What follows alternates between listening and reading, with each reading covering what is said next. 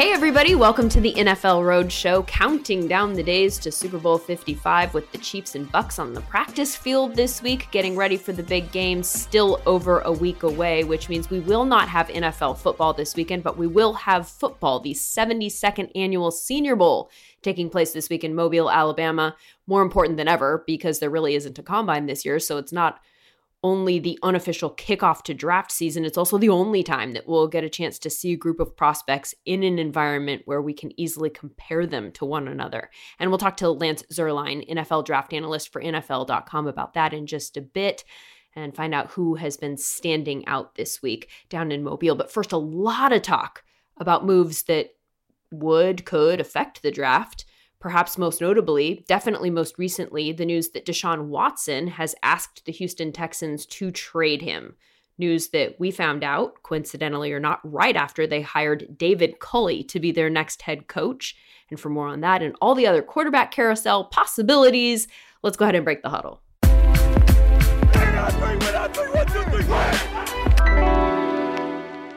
And joining us now to break down all of the possible quarterback moves, Joel Corry, former agent and contract and cap specialist, who I thought would be a perfect person to come on because there's a lot of speculation about who might go where. And I want us to have a realistic conversation about that. What teams can actually afford to go out and make a move uh, what will it cost to trade a specific quarterback? Is it cost prohibitive? Let's let's have all of these discussions so that while we start placing people in new places, we're doing it um, in re- in a realistic fashion. So Joel, hi, welcome.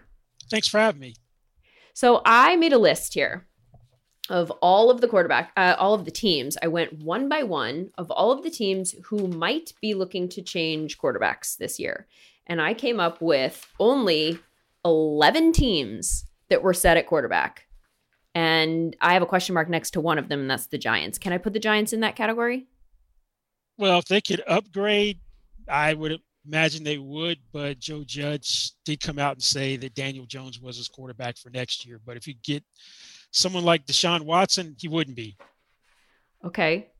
That's interesting. But okay, so so barring some sort of crazy thing, the Giants can stand pat and I can I can keep that number at 11 teams that are pretty much set with quarterback. I've got the Vikings as an I don't know. Do you think that the Vikings stand pat?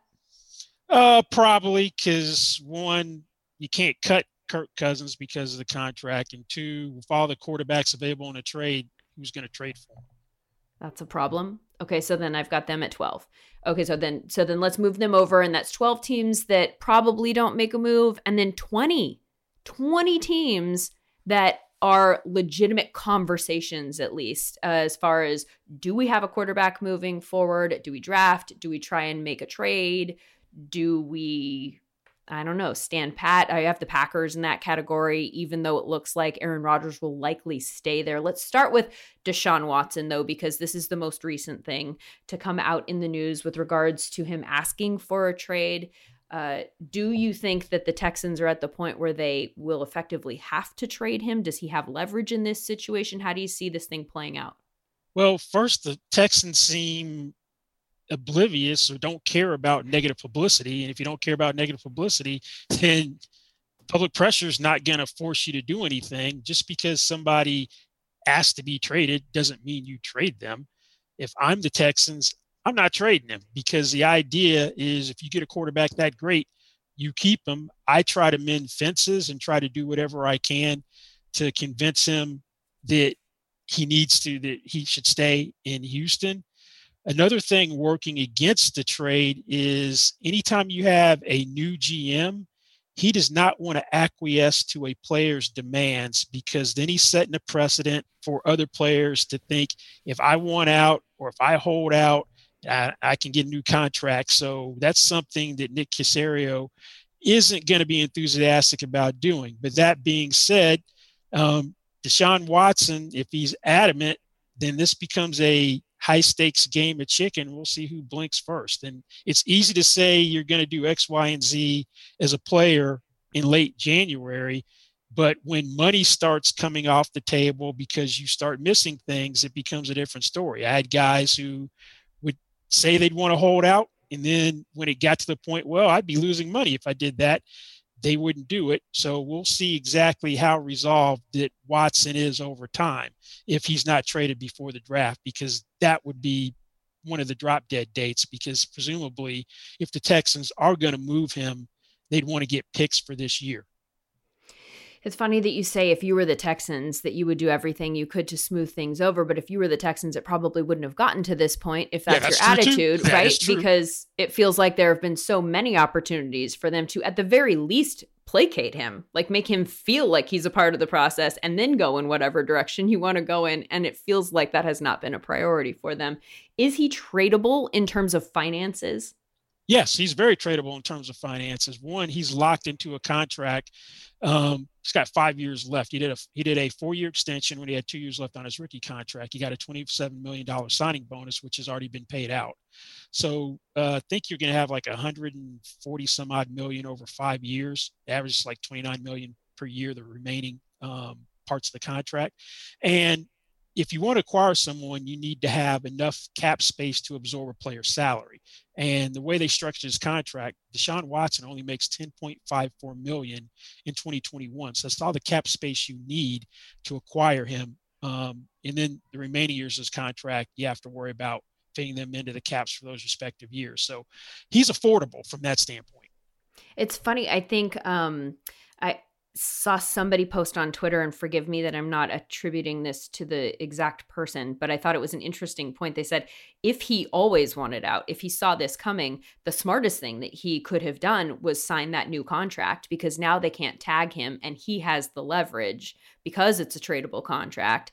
And and they can't just say, you know, much like the Cowboys and Dak situation, like too bad, so sad, we're gonna tag you and you have to stay here no matter what. Um, what what would he cost in a trade? What would a team have to give up? Well, first, it has to be a team he likes because he has a no trade clause that he has to waive by giving written consent. Now, if I'm the Texans, you have to blow me away, knock my socks off, make me an offer I can't refuse to trade him. We've seen non quarterbacks in recent years go for more than two first round picks.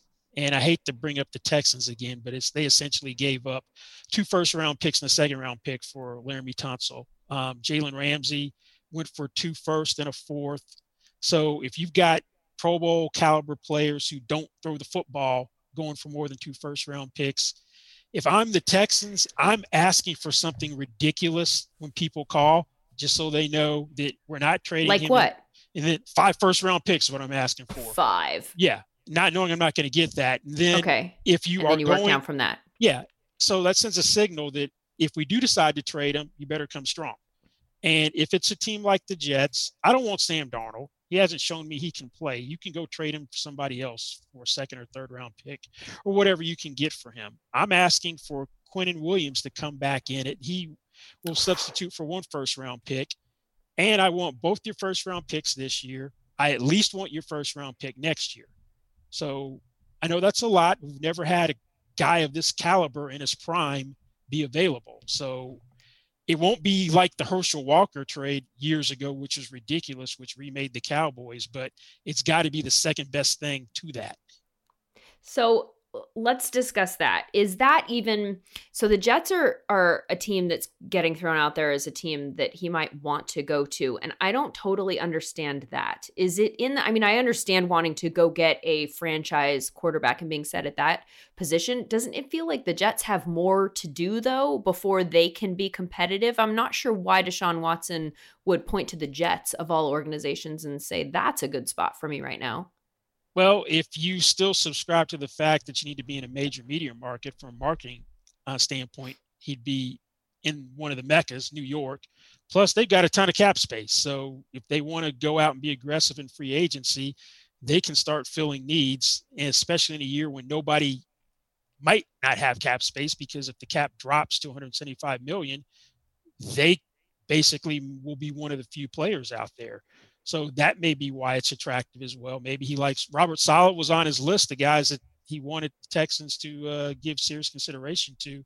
He didn't get an interview, so the head coach is cutting in his favor as well. But you're right; it's not a ready-made team. But if he's that good, he can make him a ready-made team. Look at Tom Brady, seven and nine, Tampa Bay Buccaneers. Granted, they made other additions. Now they're in the Super Bowl. Yeah. What about the the teams that jumped out at me that had cap space um, to to maybe absorb a contract like this? Do feel like they're a little bit closer to being competitive, and um, I'm not really hearing. I'm not hearing Washington mentioned that much, and maybe you can explain to me why that is because they're they're one of the teams that I thought might actually be a smart place for him to go, and then the Dolphins also. And yeah. the Dolphins obviously make sense from a Texan standpoint because it looks like they're in a rebuilding situation. So if they just send over Tua and then a couple of draft picks, And they're also set at quarterback, and maybe that's smart for both teams. I don't want Tua because if you have to be replaced by Ryan Fitzpatrick, no offense, in what's a quasi playoff game against the Raiders, and then you lose the game which will get you in the playoffs, you can keep him. You can trade him someplace else. I'm asking for Xavier Howard as a part of the package. I want your oh. best. I want your best non-quarterback if I'm trading Deshaun Watson along with first-round picks. The Redskins, that's a place where they're probably going to go out and trade for some veteran quarterback, and they make sense. They play in a weak division. They won the division. They got about 33 million in cap space, so they could easily afford that contract. Then, um, great story. It's going to be comeback player of the year, but you've got Alex Smith sitting on the cap at $24.4 million. Whether they trade for someone or not, if he's not the starting quarterback, it's not going to be at that cap number. And you would have 10.8 million of dead money if you were to release him. And you pick up 13.6 million of cap space. So they have more than what meets the eye. Plus, with that defensive line, and right. they've got they've got what appears to be a good young running back in Antonio yeah. Gibson, Terry McLaurin if they re-sign Brandon Scherff, who they could still franchise, there you go. Yeah. What is what is your favorite team for Deshaun? Is there a landing spot that you think if you got to wave your magic wand and it all like a realistic one, obviously with the numbers and stuff like that in yeah, mind? there's one realistic numbers nobody's thinking about that if I'm going to be rebuilding is the Texans. And you don't really want to trade somebody in a division is not the team pe- most people would think in the division. I'm sniffing around Urban Meyer in Jacksonville and seeing what I some sort of deal for landing number one pick. Because yeah. if you're going to start over and rebuild, I want to start over and rebuild with what's supposed to be the best prospect since maybe Andrew Luck. That's where I would be heading if I'm looking to start from over and just rebuild and not want to and try to get as many picks as possible. So that would just be dependent on where Urban Meyer stood. Like how much does he love Trevor Lawrence and what does he think of Deshaun Watson, right? That whole deal would hinge on that. Yes, I would be banking on Urban Meyer not being a patient guy and wanting to win now. That's a good point. That's a really good point because he has that whole college to the NFL jump thing to overcome. He's got to come out of the gate and prove that that he's the right guy for this job and he's got so much power there. That's a really good point. It might just be a safer bet to bring in Deshaun Watson and build around him. Yeah, you know he you know what he can do. You you think Trevor Lawrence has he has a ton of potential, but there have been guys with tons of potential who have failed. So he's a sure bet. It's in a division, so you really don't want to trade within the division but under the right right circumstances, I'd consider it. Yeah. Do do you think I kind of am of, of the feeling, and you said that that the Texans should figure this out and hold on to Deshaun Watson, considering the fact that it's gotten so bad, and there will inevitably be a team out there who wants Deshaun Watson and is willing to pay heavily for him. I'm kind of of the mind that the Texans are in a rebuilding mode anyway. And Deshaun Watson's who kept them in games this year and made them competitive. You could argue that he would continue to do that moving forward, but maybe it might just be better off for them to get rid of a bad situation now that things have gone sour in that relationship and just start a rebuilding process because you might be there anyway, even if you have Deshaun. That's true. If you're getting to cut your losses mode, then maybe your best deal comes right before the draft. Is opposed to me, to me, they're really two points right before the start of the league year, and mm-hmm. you execute the trade when the first day of the league year starts on St. Patrick's Day, or right before the draft. So those are two real points. And if you get in your cut your losses mode, yeah, then you start working with Deshaun Watson in terms of which teams would you waive the no no trade clause for? If he really wants out of Houston, theoretically, it should be any place he could go. Right. But um, and then try to auction teams off against each other. Um, but I would still try to do everything possible. But if I do end up cutting my losses, there's one more guy you cut your losses with because if you're rebuilding, JJ yeah. Watt has no interest in being there. Yeah. And you can pick up $17.5 million of cap space if you can trade him someplace. If you cut him, you still get the same 17.5, but there's no way JJ Watt wants to spend the rest of his career rebuilding in Houston. So if you decide to trade Deshaun Watson, you're also probably trading JJ Watt. So where would JJ Watt go? Let's play that game to its finish line. Well, they have no cap room, but I'm sure he'd love to go to uh, Pittsburgh to play with his brothers. oh, that would be fun. Uh, or yeah, Steelers are in the red from a cap standpoint. Oh though. yeah, they're like way, way, way yes, in red. Yes, and Green Bay go back to Wisconsin, but they don't also. have cap room, but they have ways they can create cap room by restructuring some contracts, like David Bakhtiari's big roster bonus being converted to signing bonus screams out to me as one way to start getting cap room. But that could be beneficial in many ways because it could also sort of placate Aaron Rodgers, right? Look at us yes. making big offseason splash moves to put a team around you that can actually get to the Super Bowl. Maybe kill two birds. Yep, that's true. That's true. What about uh Stafford? This is going to happen. It sounds like both teams are in, or both, you know, sides are in on being traded, Stafford and the Lions. So it looks like he'll move. Um, they have to trade him by the fifth day of the league year, or else there's a $10 million roster bonus that goes into effect. One would assume that he would be traded far earlier than that, probably. What's a realistic time frame? This feels like a, a, deal that might have in the past gone down at like combine or something like that, and then it just becomes official on that first day of the league year.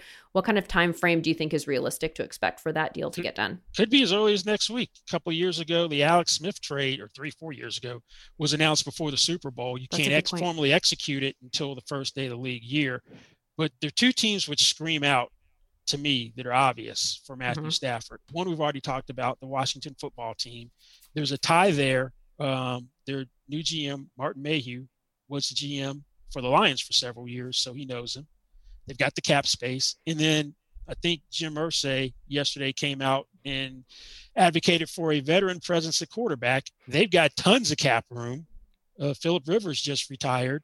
He would actually be cheaper than Philip Rivers because Rivers made 25 million last year. It's only 20 million this year for Stafford, 23 in 2022, 43 million over two years. That's a ready-made club with Matthew Stafford. Those two seem the most obvious destinations.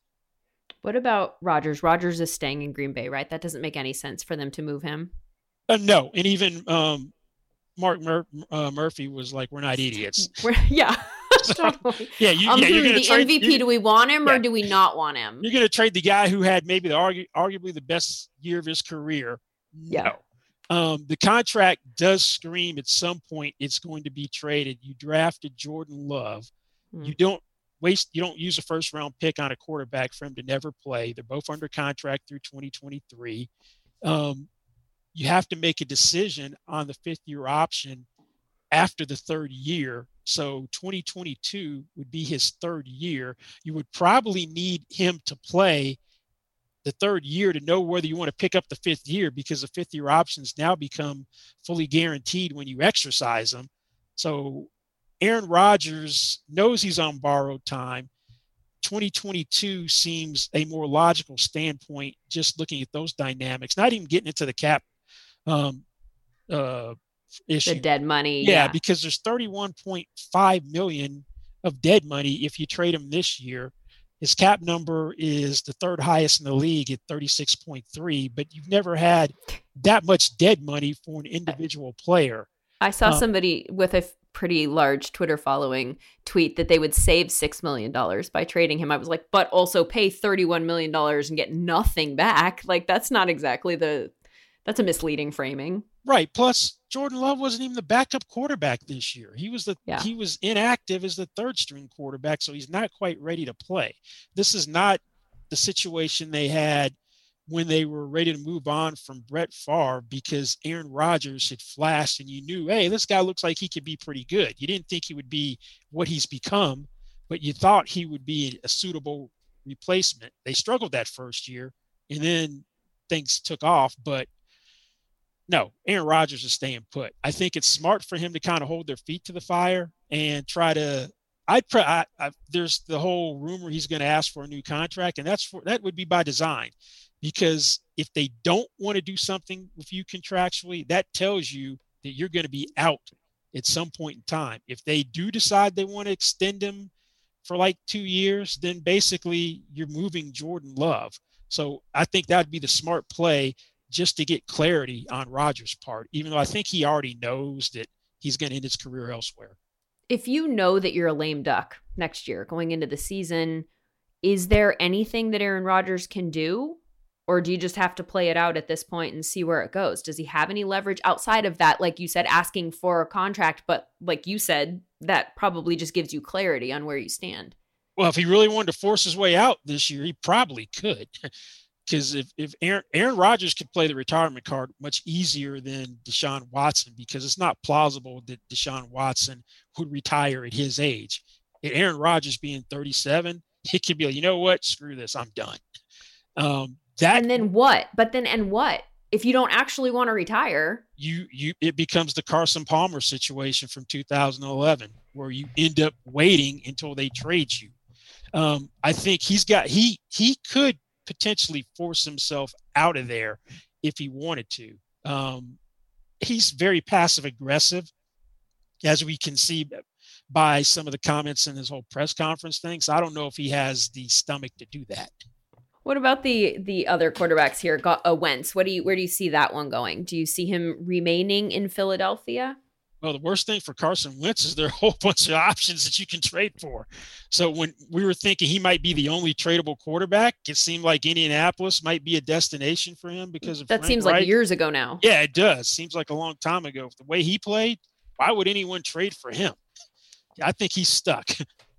That's a really good point because so there's been all this talk about the Rams quarterback situation this week, Goff and the the comments that Les Snead made there about he's our quarterback at this very uh, second in time, which is never yeah. they, have made some interesting comments. First Sean McVay, and then Les Snead, and then I read something that if he's still there, he's going to be com- competing with John Wolford for the starting job. That's an uncuttable contract because yeah. they gave him guarantees with no offsets and guarantees in future years accelerate anyway. And then with no offset, that means that I'm going to put it in very simple terms. Say you have a $10 million guarantee and you get cut, that typically, if there's an offset, whatever you get from the new contract goes to the old team to take care of the guarantee. With no offset, you double dip and you get the money from the guarantee plus your salary elsewhere. So the way it would work if they cut him, it's $65.2 million in dead money if it's a conventional cut. And from a if you can trade him, you'll pick up almost 13 million in cap space. But who really wants Jared Goff? I want him more That's than Carson Wentz. Yeah. Um, now I've, jo- I've, jokingly kind of said this. Uh, this is not realistic, but Wentz and Goff have the same agent, so you give the agent permission to shop himself for a trade, and they trade him for each other. I know it's not realistically going to happen from from a cap standpoint. But neither like one of those environment. Here yeah, neither neither one of those guys is going anywhere. I don't think this year. okay, and and likely because there's just uh, it, it's hard to move them, not because they necessarily want them, which is a bummer. Um, and I think that the point, like you said, the the trade is financially feasible, maybe for Goff, but who wants him? You know, who's going to trade for him with all these different quarterbacks that are out there right now? Matt Ryan, not really tradable, right? This is a situation that I know was discussed a lot this year, but financially, does it make any sense for them to move on from Matt? No, they've restructured that contract three times, and by kicking the can down the road, they've raised this cap number to almost 41 million, and the dead money with a trade is 44 million. So that's making it worse. Um, the time to move on from him is in 2022. You still could draft his replacement, have him sit for a year, and then you trade Matt Ryan next year, but it doesn't make a lot of sense economically. Okay, and the Falcons have the number four overall draft pick. So that would be a good spot to go up and get a quarterback if you wanted to go in that direction. Jimmy Garoppolo, San Francisco, has been talking about what to do at the quarterback position there all year long. He is pretty cuttable, isn't he, from a financial standpoint? Yes, he is. That um, you'd only have 2.8 million of dead money. I think you'd pick up 23.6 million of cap space, and he's got an interesting limited no trade clause. In all years but 2021, there isn't a no trade clause. Only for 2021, there's a no trade clause. So he has some control over that. But at the same time, it could be posed to him if they're trying to get rid of him. Look, we'll just cut you and see if, and good luck trying to get the salary you're supposed to make elsewhere. So he might be receptive to a trade, potentially back to where he came from, New England, who has a ton of cap space and needs a quarterback. Well, so let's play that one out because the question I think about him being tradable is whether or not there's a team that wants to pay him $25 million a year to play quarterback for them, right? Because that's his number right, right now. Right. That's the problem. so that is, I guess, why we're discussing whether or not he's cuttable as opposed to tradable if you were the New England Patriots and you did like Jimmy Garoppolo and you thought that you could make that work, do you run too much of a risk to wait and see if they cut him and then you can sign him to a lower deal? Do you how do you maneuver that? What's the smartest way of approaching that? Well, I already have a good relationship with Don Yee and Carter Chow because they also represent Tom Brady. So I try to work something out where he's taking a pay cut to come here because part of his calculus could be if they decide to cut me, what would I get on the open market when there's a lot of supply of quarterbacks? So maybe there's some number which is less than what he's making now, which would be more than he's going to make on the open market where you could renegotiate as a part of a trade. Like a sign in trade? Yes. All right. What about what about Carr? He's always the guy that everyone talks about. Well, Jon Gruden wants to get rid of him because Jon Gruden's only liked one quarterback I think he's ever coached in the NFL, and that's Rich Gannon. But Carr played reasonably well. And yeah. Mike Mayock recently said that he had a good year. He's very affordable. So maybe you stay put. He wasn't the issue. They've had no pass rush since Khalil Mack left. That was more the problem than, than Carr. Totally. That's one of those situations where I've been asked that a lot about, you know, what I think about David Carr. I'm like, I wouldn't do anything with that position right now. I would build up all of these other parts around him, give them a better team around Derek Carr next year. And then if that doesn't work, then maybe you can start talking about it. But why would you utilize any of your resources to go get a quarterback right now when you have so many other holes? Exactly. Plus, the I think Mike Mack came out yesterday and said they got nothing out of the 2020 draft class. So maybe if you can put better pieces around him through the draft, that might help. But he's part of he's not the problem that you have with the Raiders. I mean, to be fair, Joel, he said he was disappointed in the 2020 draft class. Not that they got nothing out of it. Okay, I'm, I'm being a little I'm being a little strong, but that could be your opinion. But yeah, yeah well, Henry Ruggs wasn't what they expected. When Nelson Agholor ends up, no offense to Nelson Agholor, being your most productive wide receiver, he made himself some money this year, but that wasn't supposed to happen no, it wasn't supposed to happen. But boy, that turned out to be a massive value pick, right? Like, who saw that coming? What about the Saints? Because the Saints are in a really interesting situation in that they are last in the league in cap space. They are completely upside down. The number that I see here on Over the Cap is they are in the red $112 million. Okay, yes, now that number yes, that is correct. That number will change as some you know contracts come off the books and stuff like that. But that is that is a really big number to overcome because I got really excited initially when the Deshaun Watson stuff happened. Right after that Saints came out, I was like texting a, a you know Saints person, and I was like, "So eh, Deshaun Watson is that possible?" And they were like, "No, like we have no cap space." So what do they do? Are they are they I don't know. Is it is it Hill? Is it do you have to go in that direction? What do they do? First, they pray that the cap doesn't drop to 175 million because every little bit helps with them. If the cap is is close to the current 198.2 million dollar level, that helps them more than anybody else. The first thing is you um, we're assuming Drew Brees retires. There's one yes, manipulation you can make which frees up 23.925 million in cap room immediately is that you chop his $25 million base salary down to his league minimum 1.075 million. So that right there frees up almost 24 million. You carry him on the books until June 2nd because you've already freed up all this cap space. And then you don't have all the bonus proration from the voidable years in 2022 and 2023 hitting this year. It hits in 2022. So you would only have 11.15 million of dead money when it's all said and done and 11.5 next year. That's the so. wait, how do, how do you do that? That's something that he would have to just be willing to restructure yeah, everything yeah. to help you out. Yeah, just okay. he'd take the pay cut and sign a new contract, and I don't think he'd have a problem doing that. Okay. So that's that's your first move you make. Otherwise, you're only going to pick up like 13. You're going to have 13 million dollars of cap room you pick up, um, and you need you need every little bit. You're going to be doing what you typically do, which is restructure a ton of contracts. They kick the can down the road better than anybody else. Add the voidable dummy years so you can stretch out the proration. You're going to be restructuring Cameron Jordan. Um, you're going to pick up like nine million and some change. I think 10.18 from him. Um, people have talked about, well, Michael Thomas will be on the trading block. Well, his cap number is like 18, uh, eight or something. It's 20 million if you trade him. That doesn't help. Plus, when he's healthy, he's great. So you restructure yeah. that one as well. You're going to pick up like nine million of cap room there. Um, you've got two first round picks you got to figure out what to do with in 2017 draft class who are on fifth year options, Ryan Ramczyk and Marshon Lattimore. Maybe you trade Lattimore if you think he's not going to be signable. He's going to ask for an arm and a leg, at least Tre'Davious White money, probably looking at Jalen Ramsey money, but he's too inconsistent to me for that type of money at the highest end. Um, Ramczyk, you probably have to extend because Terron Armstead is also in a contract year. So you could pick up cap room from trying to get an early extension done, maybe six, seven million, depending upon how you structure it. You're going to cut some players as, as well. Um, first guy that's going to be gone is going to be Kwon Alexander. That's 13.4 million you pick up right there, even though he's got the Achilles injury. If he couldn't play, he could file for the injury protection benefit under the CBA and he'd get 1.2 million.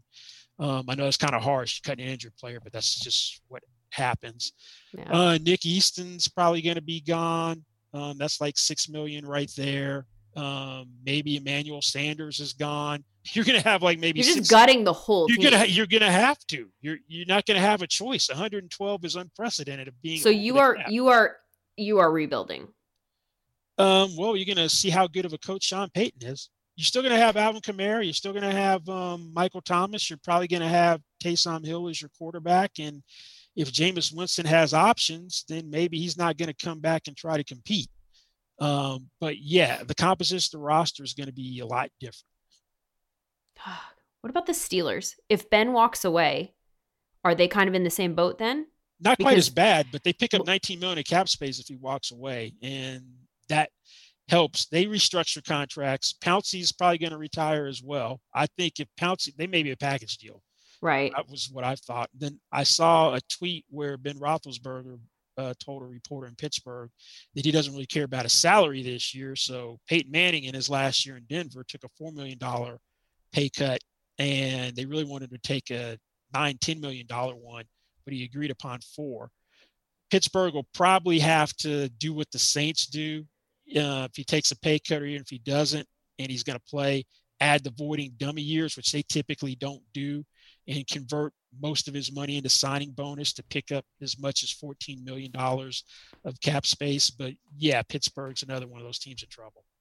If in your estimation, should they want him to come back? Um, I wouldn't want Mason Rudolph being my quarterback. So, and it's interesting they signed Dwayne Haskins, so maybe they think that they can get something out of him and he's matured and that's the quarterback for the future. But if they don't use a first round pick on the quarterback this year, like a Mac Jones, if he's there, that means Haskins mm. is someone that they uh, maybe have have an affinity for, think they can uh, resurrect his career. But if they're going to compete, it's probably Ben's their best option for for this year. are there any other teams that I mentioned 20 teams that, you know, are in the mix potentially? We've got the Bears and uh they got cap about the Panthers. Well, the Panthers could get there, but um I don't know if they would draft someone and go that route, but Matt Rhule definitely wasn't pleased with Teddy Bridgewater this year. Have you ever seen an offseason like this at the quarterback position? No, I mean, no. we're not even talking about any other positions right now. We're just rattling through. I could go through every. I mean, there's 20 teams. It's insane. The Broncos. It's like there's just so so many teams that are in need of quarterback. It's just going to be completely like, hey, let's just change guys. Well, the Broncos are interesting because what do they do with Von Miller? Pick up the option or not? And that creates a ton of cap space. And Drew Lock hasn't done anything to warrant having a job, quote unquote, locked down, no pun intended. But yeah, that's another team. And they've been chasing. It's weird. As long as John Elway was there, you think that the guy would be able to find a quarterback outside of Peyton Manning. They kind of lucked into, but his quarterback radar was horrible. Goes and trades Yeah. for an aging Joe Flacco. Drew Lock doesn't look like he's the guy, but yeah, that's another team which could use an upgrade. Are they a team that has the resources to go make a big move? Or do you think that they'll be a little bit more like, you know, drafting somebody or Well, if Well- they decide to part ways with Von Miller, there's your space for the quarterback. so interesting. Uh, Joel, I want to point out that it looks like you've rattled off almost all of these numbers while looking at the screen without looking at notes, which I find insanely impressive that you know all these cap numbers just off the top of your head. Thank you. I got a really good memory and I look at this stuff a lot. Goodness. Really interesting stuff. Thank you so much for coming on. And I highly recommend those of you listening give him a follow on Twitter. It is Corry Joel, C O R R Y Joel. Great resource at this time of year in particular. And we'll be back with Lance Zierlein this year's Senior Bowl standouts right after this. Hey everyone, I'm Abner Mares, and I want to invite you to listen to my new podcast, On the Hook with Abner Mares. I am an ex four time world champion boxer, commentator, but most importantly, I am a husband and a dad. I will be talking about boxing, will be joined by many of my friends and colleagues, but I will also be talking about family, culture, community, and life with the people that have made me the person that I am today. So join me on my podcast, On the Hook with Abner Mares, a new podcast from Blue Wire. Subscribe wherever you are listening to the podcast. Welcome back. And I'm excited to welcome in Lance Zierlein, now draft analyst from NFL.com, who has been scouring Senior Bowl tape for the last couple of days. Weird year in a ton of ways. One of them is that you're not able to be there in person, huh, Lance? Yeah, I um, you know, I had the chance. Uh, it didn't look like I was going to be able to go, and then it looked like I had a chance at the very end. And you know, that I, I just made the decision basically that unless I was going to have the same access that I usually have, uh, not just from the standpoint of being on the field and seeing these players in person, but also uh, the opportunity to see executives, to see scouting friends, people that I get a bounce, you know, information off of, and they bounce it right back and give Yeah. me the information that that I need. I just I, I could watch from afar. I could pick up on the uh, uh, the practice tape and and and stay on the draft work that I have. So I don't know. Since last year, and I'm sure you're the same way, it's the realization that things can be done a different way has made it easier to just say. At, at no point would I have ever bailed on a Senior Bowl ever Right. before Totally. this, but it has made it a little easier to say, you know what, I can still get done what I need to get done. Well, for all the reasons you just said, for me, and I've said this before, Senior Bowl Mhm. is one of my favorite weeks on the NFL calendar when I'm able to go and participate there in person because it's like the whole NFL universe in terms of GMs and coaches and scouts, and then the players that are trying to get into the NFL and the media. All in this really small space. So you run into people right and left. It's great for networking and meeting people and then just getting a chance to bounce some ideas off of people to find out if you're on the right track about various things. What was the feedback that you got in terms of what you would actually be able to do in terms of interaction with people? How are they running things there this Mhm. year? Because it's crazy that they're actually even doing it since we're not going to see a scouting combine for, you know, safety purposes, but they figured out a way to do this. What does it all entail?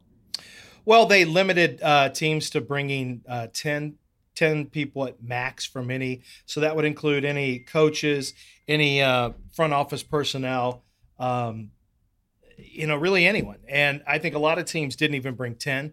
Um, but from what I understand, Jim Nagy and the Senior Bowl did a really good job of making sure they had their protocols in place. They let agents know that they were not going to be allowed in their in the hotel at all, uh, where their players' hotels were. And I had an agent tell me today that it it's it that they did a great job of not allowing them really access to their own players. And while they while they didn't love it, they understood it, and it sounds like everything um, really held up there. So I think I would have had a little more access than I thought. I don't know that I would have gotten on the field. So that part was was going to be tough.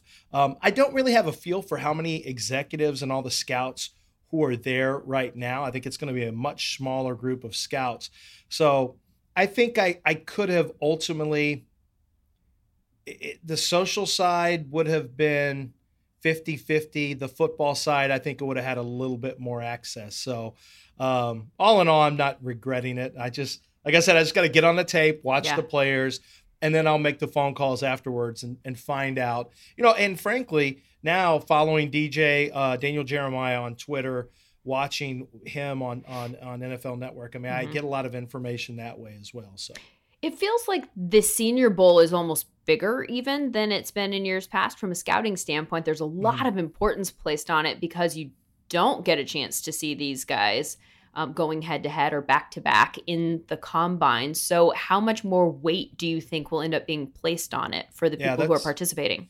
That's a great question. And I think you hit on the real key there is that because there's no combine this year, um, it, it really took on, I think, double the importance because this is the only time that you're going to see many of the players who are in this year's draft. It's the only time you get to see them. As you mentioned, um, it, it's one thing to go to a pro day or see somebody work out, but when you're stacked back to back to back to back, when you watch a guy could time a a five three seven. Uh, I'm sorry, a four three seven and a forty. But when he runs a four three seven, and you've just watched six players before him and six players after him, that four three seven stands out a lot more because there's just something about the the I don't trustworthiness might be a little bit excessive, but you just feel like that's a real time uh, with the combine. And at pro days, there's always been that thought that some of the times, you know, teams have their own watches, they all right. have different times, and there's not really a standard time. Teams use uh, different times. It felt like that was really a, a, real standard time when we were at the combine. So I do think seeing guys in person, being it because we don't know what's going to happen with pro days. We don't know if there's going to be lockdowns. We don't know about individual visits where players can come in. And uh, I think we will see a combine uh, later on in April for medicals. I do think we'll see that, and that's yeah. a huge part of it. But the point you make is a very valid one. This is your only chance in many cases to get quote unquote hands on with the players because in most cases you weren't even able to do that during the year, even for the conferences that played and, and played most of their games. Well, it strikes me, and I'm eager to get to some of the players that have popped off the tape to you. But first, the coaches that are coaching the Senior Bowl teams down there, the Dolphins and the Panthers, feels like they have a massive edge this season. And that's always the case because they get that interaction with the players that are there. They get to know them a lot better. But in this year in particular, without the combine and without a lot of that face to face type stuff that's going to happen throughout the draft process, feels like the Dolphins and the Panthers are going to have a major advantage in terms of really, really knowing these draft prospects this year. Yeah, and it's always an advantage because you get to see how guys respond. Um, and I don't know how different it is because of the way things are set up, but you get to see how guys respond in the film room, how attentive they are, um, how quickly they process what you're giving them, and how quickly they can take it out to the field. That's always a big advantage for the Senior Bowl staffs. But this year, I think uh, even more so because it's my understanding this is the way that it's it's it, it is this year and and I, I don't think there was anybody who broke this protocol. Teams are not allowed to go on the field and talk to players afterwards, right after, and get the the personal uh, interview information that they usually get, and and maybe talk a little football. And so um, it's Just always Nick Saban. Just Nick Saban. Nick Saban apparently allowed to be down on the field. Saban has different rules. Uh, Clearly, there's, there's, different rules, a different constitution, different laws in, Alabama, Alabama in Alabama, out, right? Yeah. So in Alabama, um, I think there is probably a bill of Nick Saban rights that's completely different from what we have. So yeah, uh, Lindsay, that's uh, that's a good point. Nick Saban you set him aside. There's and then everybody else. Yeah. Okay, so you have had a chance to watch the tape of these practices down there. Who do you think has has jumped out at you? Well, let's start off with we the quarterback position. Okay, and yeah. That's always one that people, you know, really like. It, it's not a great quarterback year at the Senior Bowl, honestly. Um, Jamie Newman, I'll start with Jamie Newman because he didn't play this year. He went from Wake Forest, he went to Georgia, and we were all very excited about seeing him against SEC competition. He then opted out. And so this was really going to be a huge week for Jamie Newman. And uh, he has great size, uh, throws the ball, you know, has, has, has a good arm, but he's not the most accurate. And when you watch practices, uh, it, it, was the same up and down accuracy that we've seen really on tape from West, from Wake Forest. Now, obviously, he did not play at Georgia. Just getting on the field though, and getting back in in the in people's on people's radars is mm-hmm. a big deal. Just to go back, show people, oh, look, I'm a good physical specimen. Seeing him release the ball, make some throws here and there. I think it was big for him to just put himself back on the radar of mid-round quarterbacks that you would consider. It's it's clearly going to be a tier 2 or tier 3 of quarterbacks, but there's just a big divide after you get past the first 5 quarterbacks, it falls off and so he wants to reassess himself, uh, reposition himself in that second tier. So I thought I thought he did a fine job there. I think Mac Jones, uh, you know, Mac Jones had all the amenities, right? He was in a plush five star hotel, and everything was beautiful at Alabama. I mean. Every amenity you could possibly hope for. So this was an interesting week for teams to see him without the the perfect pass protection uh, without the stellar run game, without DeVonta Smith and and and Jaylen Waddle and and Metchie and, and all the, the, the fantastic talents that Alabama has had. And uh, I thought he acquitted himself really well. So he's the same accurate thrower. Um, body type wise, he doesn't look. You know, he's not gonna he's not gonna thrill you with the the prototypical size and physique and arm talent. He has an average arm, but I thought he had an average arm on tape. So if you thought his arm was better watching tape, then you came away maybe a little bit disappointed. But I think I thought he looked like who he looks like on tape. Now, with that said, I don't have him as a first round pick. You don't. I think no. I think he's more of a a second round game manager. Needs some things uh, positive around him. First rounders to me, these are guys who need to be difference makers who can elevate a team. And I think he needs. And, and I'm not saying he's not a player. I'm just saying I think he needs to have things right uh, around him. So, I, but I Jones, thought he was fine. June Jones told Sports Illustrated that uh, Mac Jones was his favorite quarterback in the draft, and that he should be the first one off the board. I think there's going to be a lot of quarterback people that really like him, and here's why: he processes very quickly with his eyes, and so when you see it quickly, people who have coached in the NFL understand that you can look great and have all the stats in the world when there's a dumbed down offense or even something that's uh, dumbed down is probably a strong word simplified mm-hmm because simplified wins in college football. And frankly, simplified is starting to win in the NFL. You don't have to make it too complex. You need to make it to where your quarterback can excel at, at the level they're comfortable with. And I think with Mac Jones, you're going to have a guy like June Jones who recognizes that they can do it really he can open a playbook you know you can do more things with him because he processes so quickly um, from a physical skill standpoint you know that arm talent the mobility which is a huge part of today's uh, nfl football I, I, don't know that he's going to check those boxes with with the bolded font if you know right. what i mean i and i think that's what's going to potentially hurt him a little bit and i do think fit i think he's not a guy that the jets probably want to go get to lead a team unless they're being, you know, built up. I mean, who who he has around him is going to be more important than maybe say Trevor Lawrence uh, and maybe even Zach Wilson and, and Justin Fields. Um, Kellen Mond was just okay this week uh, on the national team. Sam Ehlinger was just okay. I mean, it really wasn't on the other side.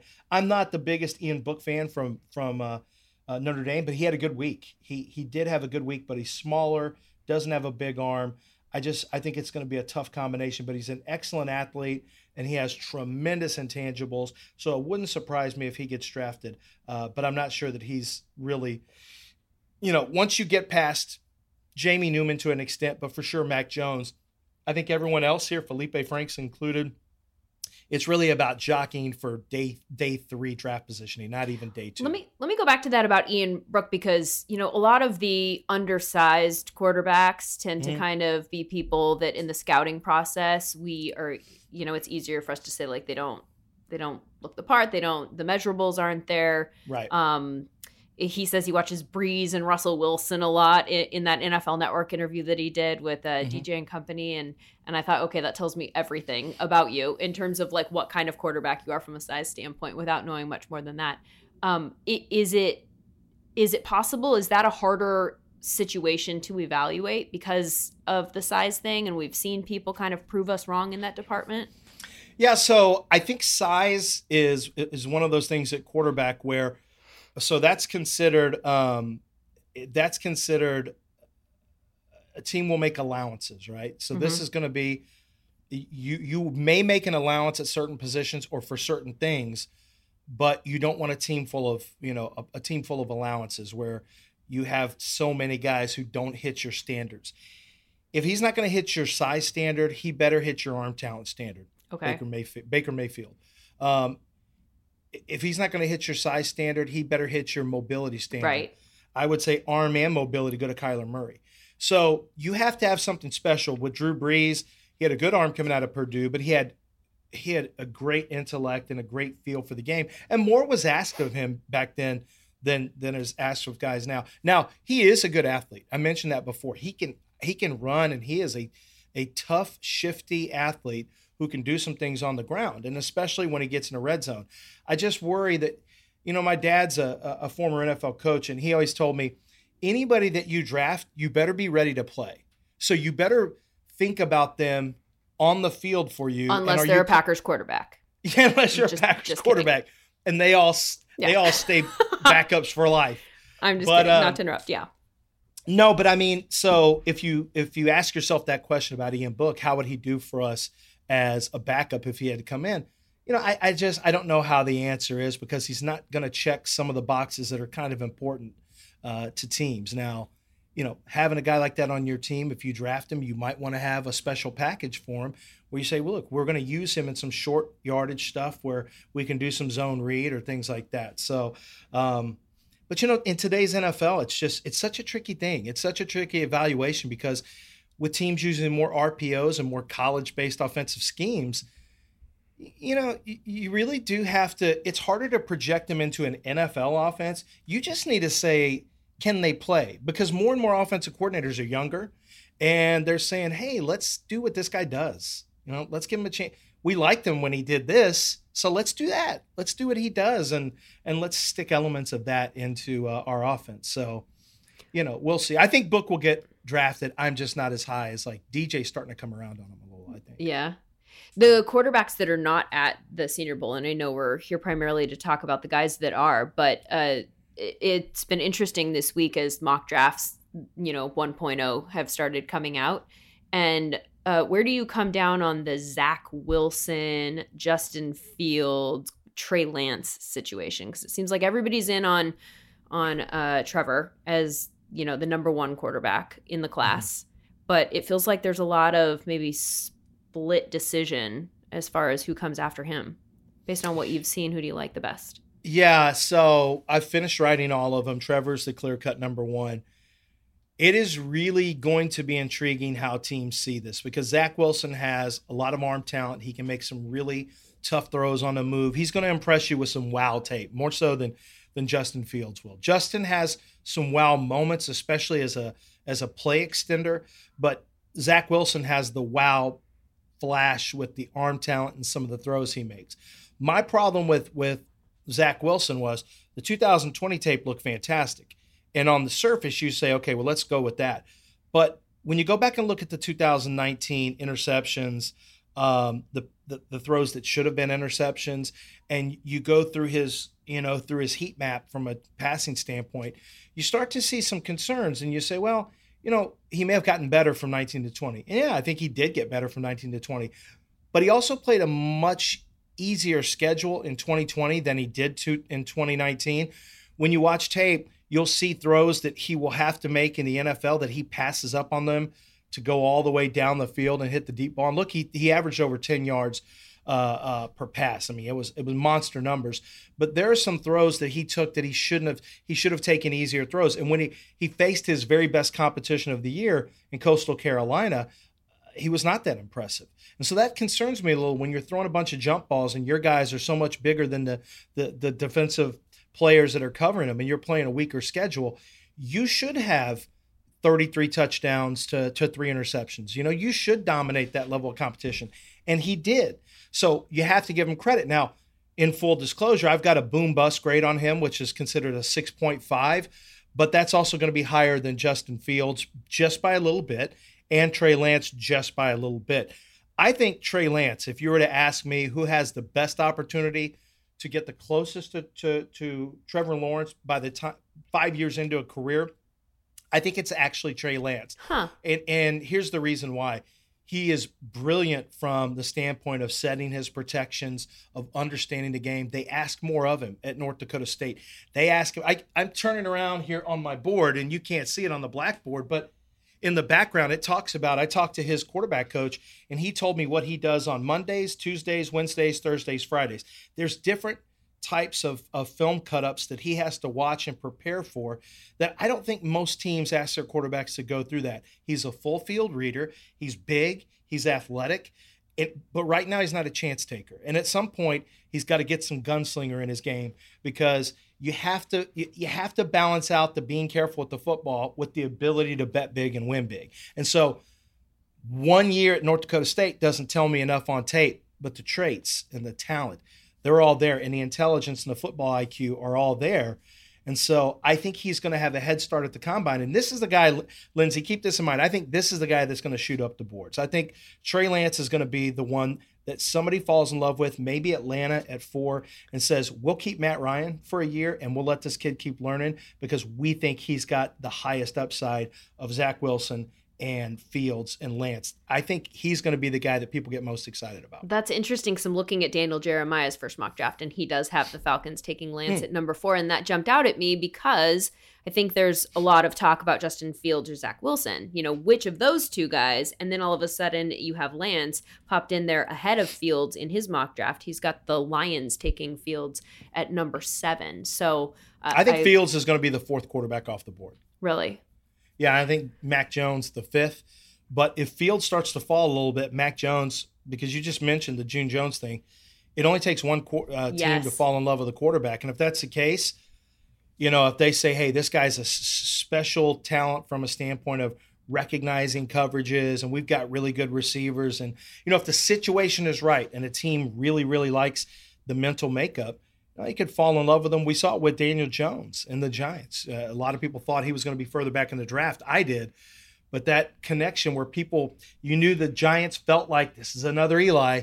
This is another Eli. There's too many connections here. And they fell in love. And before you know it, you know, he was the sixth quarterback of the draft. It's funny too because we're sitting here talking about a mock draft that I assume will look very different after free agency. We're talking about so many moving parts at the quarterback position, and we just talked to Joel Corry about that.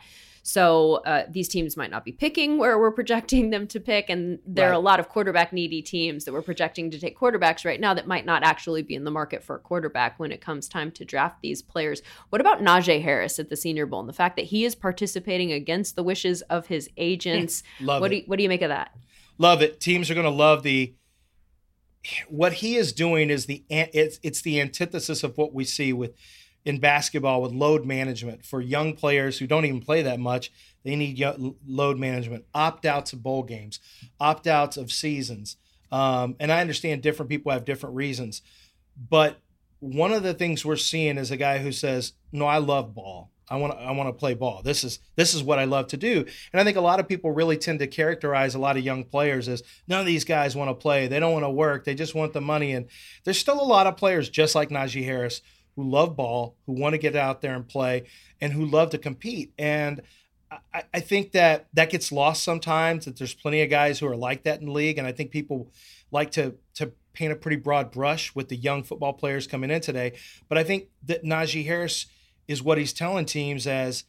At first, we thought he was going to be there to to learn the Dolphins' way. The Dolphins have a second first round mm-hmm. pick, and I think that's very smart. I think it's shrewd to show the Dolphins this I'm about this is what I'm about. I'm about football.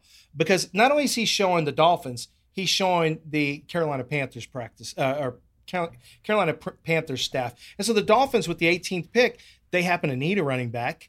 We know that that, that wide receiver could be on the docket at number three with potentially DeVonta Smith. Mm-hmm. I just think it's smart to show teams, hey, I'm here to compete. And it will answer any questions about like you had any. I mean, Najee Harris is the most about it player at the running back position. Uh, uh, well, along with Javonte Williams, I think. You know, but Najee, you know exactly what he's all about. And nobody, Lindsay, to me at the running back position, has elevated their draft stock more from the summer to right now than Najee Harris. He's shown his pass catching. He's he's gotten frankly more agile as a runner and you really can improve your stock when you go back to school sometime and he absolutely did that. Do you think that that's why DeVonta Smith is there for the same reason that you mentioned about the dolphins with them having that number three pick and needing a wide receiver and him maybe needing to create some separation or or convince them that he's the guy and not Ja'Marr Chase? I think so. I think he's another one who nick saban you know may have said hey i think it'd be a great idea for you to go out there and worst case scenario learn the Miami elements of the Miami offense. It gives you a head start. You never know with COVID if you may have some stuff shut down in the summer, some learning processes would shut down. It gives you a chance to interview with them, and it gives you a better chance of being a third pick than a Ja'Marr Chase. Um, that's smart. They understand that. And so I think that was probably conveyed to him. But he's another one, though, that really, really loves football. And I had someone on the Alabama staff tell me that it's basically impossible for him to fail f- for anything off the field, like football. The care any character concerns, personal or football wise, you're not going to find him with him because he's that he's that kind of person. He's that kind of football player, and this is a chance for the Miami Dolphins to see that in a person. But it's also a chance for for him to get a head start on the Miami offense because I'm sure he feels confident that hey, you know, uh, I deserve to go. Worst case scenario, number three. Maybe worst case scenario. Go, hey, that's just because everyone's projecting him there. I mean, frankly, the Jets could use a, a wide receiver as well. He's going to carry a higher grade than any of these quarterbacks. Quarterbacks may get drafted higher right. yeah. than him, but his grade, my grade on him, is higher than any quarterback not named Trevor Lawrence. That's a no brainer. Is it higher than Chase's grade? Yes, I've got DeVonta Smith ahead of uh, Chase, but I also had DeVonta ahead of Chase after the summer, just because Ja'Marr Chase he's still got some football to learn. He's still got the what you see is what you get with DeVonta Smith. He's pretty polished, so I don't think he's going to get a lot better than what he is now, which is a fantastic wide receiver.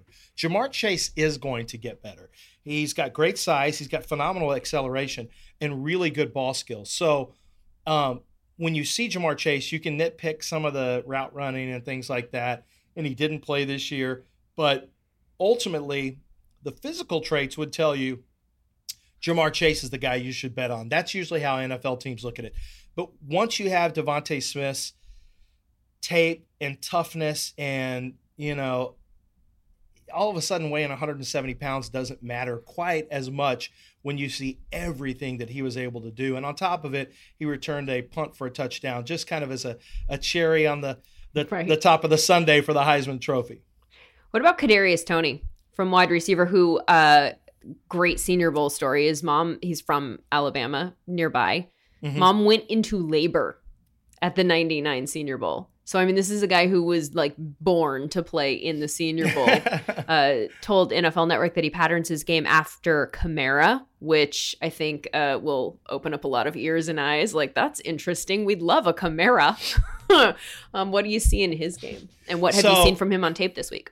Yeah, he's had a great week, and uh, it's not surprising when you look at his growth from last year to this year, from a route running standpoint uh, from an understanding of body positioning and how to move on the field. He does a lot of freestyle stuff. So it's like what we call basketball athleticism, which is a good thing. He's got the ability to be free flowing, and it's hard to, to predict. Like you have Calvin Ridley and, and DeVonta Smith are going to run very precise routes at angles. And that's great because when they stay on top of their game, they're really tough to beat from a route running standpoint. But there's other guys who run routes that can be very difficult too because they are so free flowing that they can be very very difficult to to to predict and to recognize patterns. And Kadarius Toney is one of those guys. He's got this rare cutting ability to to create very sharp, almost acute angles hmm. when he comes gets out of the break. And I saw him on tape. I put it on Twitter. He did this inside pivot move, which you don't usually see this. He he he's in the left slot, Lindsay, and he he runs out towards the flat a little bit and then he sticks his left foot in the ground and pivots inside and gains about two and a half yards of instant separation from the man coverage. And it's like, that's just not even fair. And this is what he has learned to do this year. He still takes too many steps and does just too much at the break point. But coaches, that's the I, I made a big mistake in Tyreek Hill when I assessed him. I thought, wow, he's just not a very good route runner. He does blah blah blah blah blah, and then you know what NFL people will tell you is running, learning to run routes more crisp and efficiently. As long as you have the athletic ability and the agility to do it, that's one of the easiest things to do. Hmm. And so, any Kadarius Toney issues with well, his route running is this, that, or the other. You don't even worry because you know he has the ability to get much better, and he already got better this year. I think he's still getting better and better and better. So big week for him this uh, big year for him, and then he's really continuing the momentum with the big week in uh, in in Senior Bowl at, in Mobile. Where do you project him roughly? Well, so you know he on on paper he has pretty good size, but when you look at him, he feels a little bit smaller. But he I think speed is going to be big for him. If he can break a 4-5, I think he could end up at the back end of the first. I really do. If he doesn't break a, a 4 a 4-5, if he is in the if he's quicker than fast, which I think he will break a 4-5, but if he's quicker than fast, let's say he's a 4-5-1, I think he'll fall into the second round. But either way, he's going to be a top, I would say a top 40 to 45 pick with a chance to go up into the uh, into the 20s potentially because that's you know, he just really um, showed an ability to hit explosive plays from the slot, and that's such a that's such a big advantage in today's NFL. I think one of my favorite things to watch from a practice standpoint at the mm-hmm. Senior Bowl is the one-on-ones between the offensive line and the defensive line just because it's such an obvious like there's a winner. You know, one of them clearly got around and right. is in position to sack the quarterback or did not get a chance to do that. And so it's it's fun to really gauge the uh you know, top talent versus top talent aspect in these one-on-ones. Who stood out to you in in those practices? As an offensive line coach's son, let me first say this is heavily skewed to the defensive line. They get to use two-way goes. It's not it's not really fair to the offensive line. And offensive line usually gets worn out on day one most of the time. And in day two, they start to get some things figured out once they get coached. I saw a lot of O line wins on day I two. Did, and with all that said, I think the the offensive line for the uh, on the national side has has had a lot of wins. And actually, more so than usual, the offensive line on both on both sides had more wins. I agree with you. Um, it's usually in the and some of it is I think the defensive talent is okay this year that is at the Senior Bowl but the O line group has really done a nice job, and there's a lot of really impressive athletes. One guy that stands out to me is uh, Quinn Meinerz. I was going to let you say his last name. Yeah, it's Quinn Meinerz. Uh, I'm glad somebody. I'm glad Andrew Siciliano said it first, so I could learn it. But Quinn Meinerz is um, he's had a phenomenal week from uh, Wisconsin Whitewater. Very powerful, very strong. Built like a, a you know a beer truck driver. Totally. Built like a bouncer, just or a yeah. strong man you might see on ESPN late at night throwing kegs over a absolutely over a that's wall. a good call. Yeah, for those of you who have not actually seen any of the video elements from Senior Bowl practice, he wears a cutoff. Yeah, and he has a rather large belly. Oh yeah, no, he tucks it in. He tucked his jersey under his pads because he wants you. He's that's how about that life he is. Like offensive linemen around the country are are just have found a new favorite guy, right? Without question. He's and a that's, hero, and that's a kind of a sexy stomach to me. I mean, but like I said, that's a different. I see okay. things differently than you do, but I'm like, that's the way it's supposed to look. It's supposed to look like Quinn. It's like dad bod times ten. Oh, Let's bring yeah. it back. You don't want your if your offensive lineman doesn't have a little bit of dad bod, you're like, ooh, he may get pushed around. You know, you need to, well, maybe a little more definition than dad bod. Uh, so Quinn Meinerz has had a really, really good week.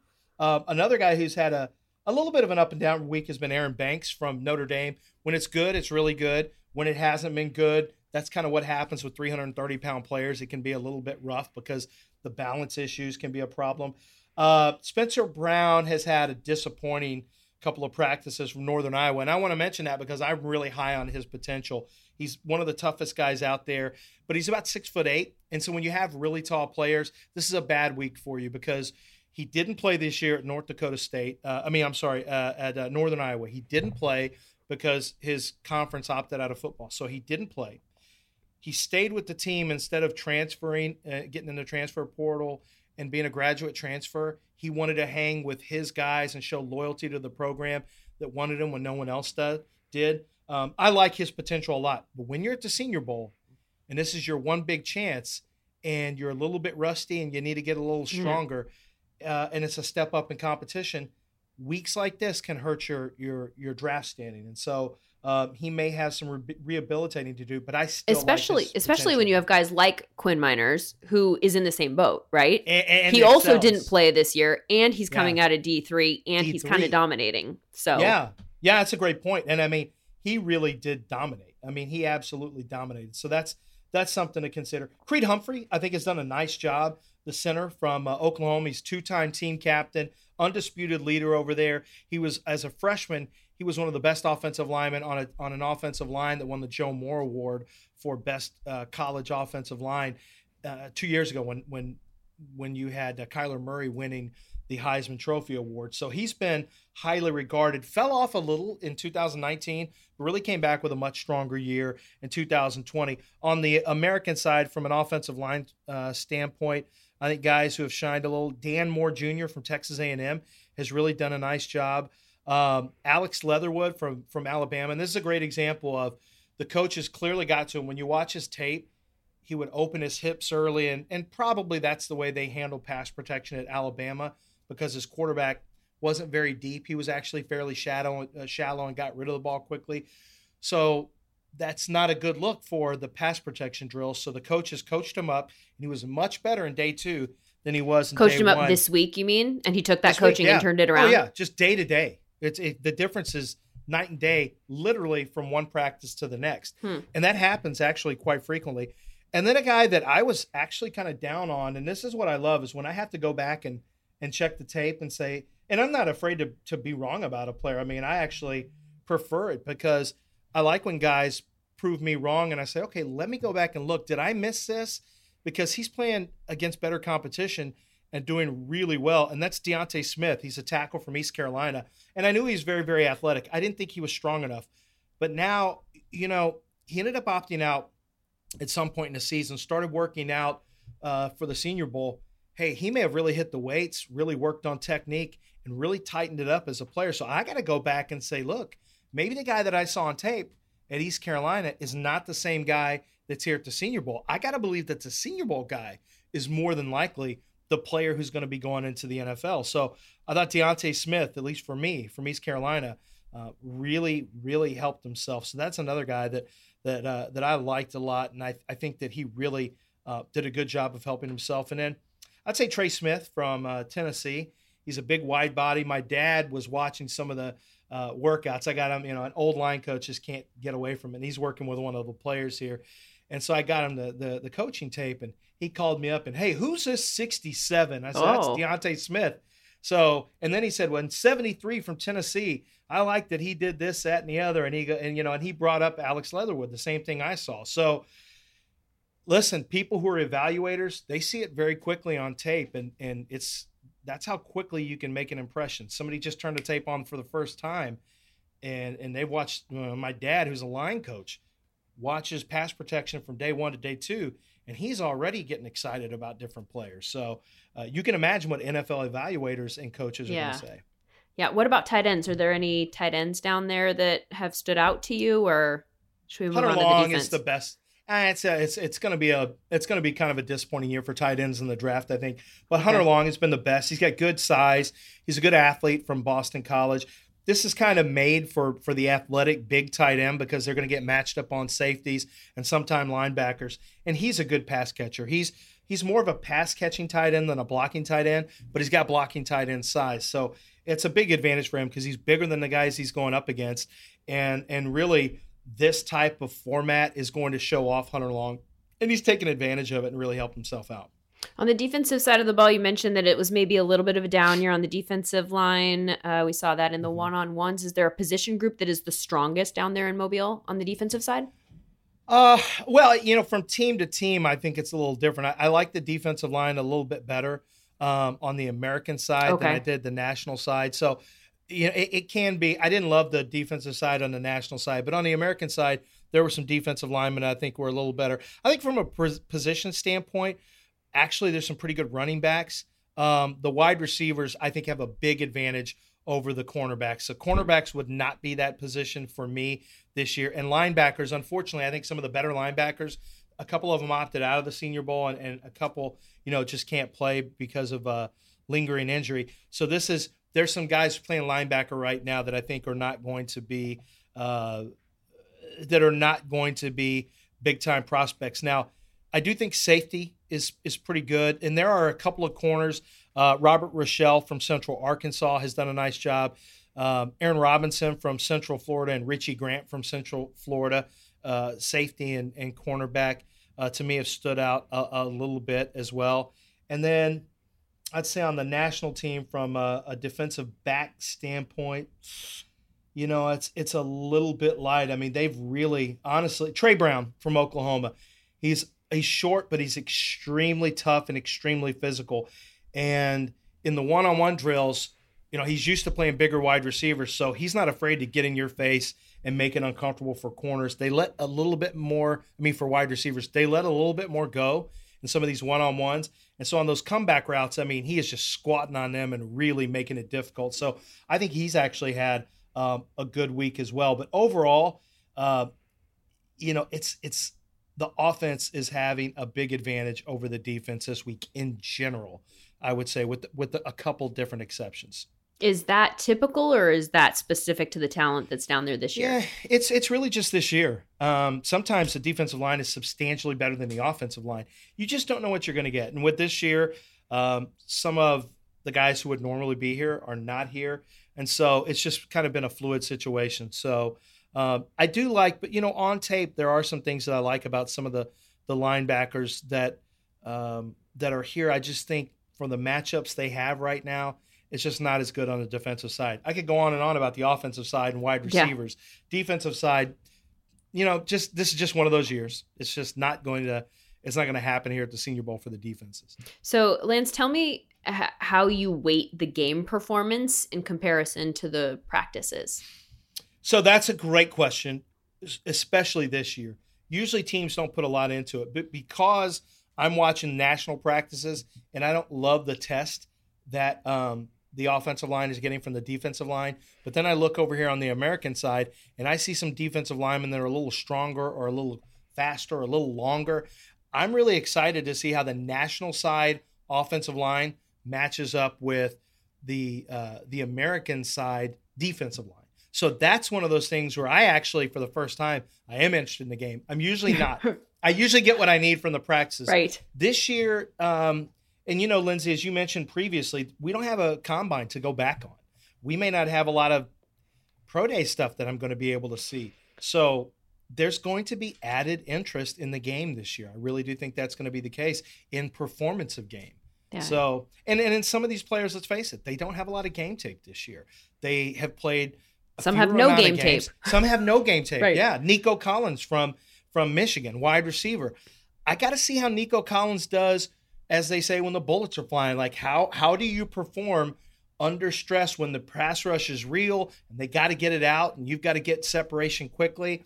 Um, he hadn't played for a full year. So how is Nico Collins going to do? How is Spencer Brown from Iowa State going to do? Is Quinn Meinerz is this going to translate into game action? You know, these are all things that you want to see. These are all really good points. Lance Zierlein, thank you so much. Look forward to maybe checking back in with you at some point a little bit further down the draft road. Okay. I'll be in I'll be in my rabbit hole. I'll be ah. here watching tape, so let me know. I'm, I'm i love here. it. And for those of you who want to watch the Senior Bowl game, that is on NFL Network Saturday 2:30 Eastern and we will be back here next Tuesday with look ahead to the Super Bowl. Have a great weekend everybody.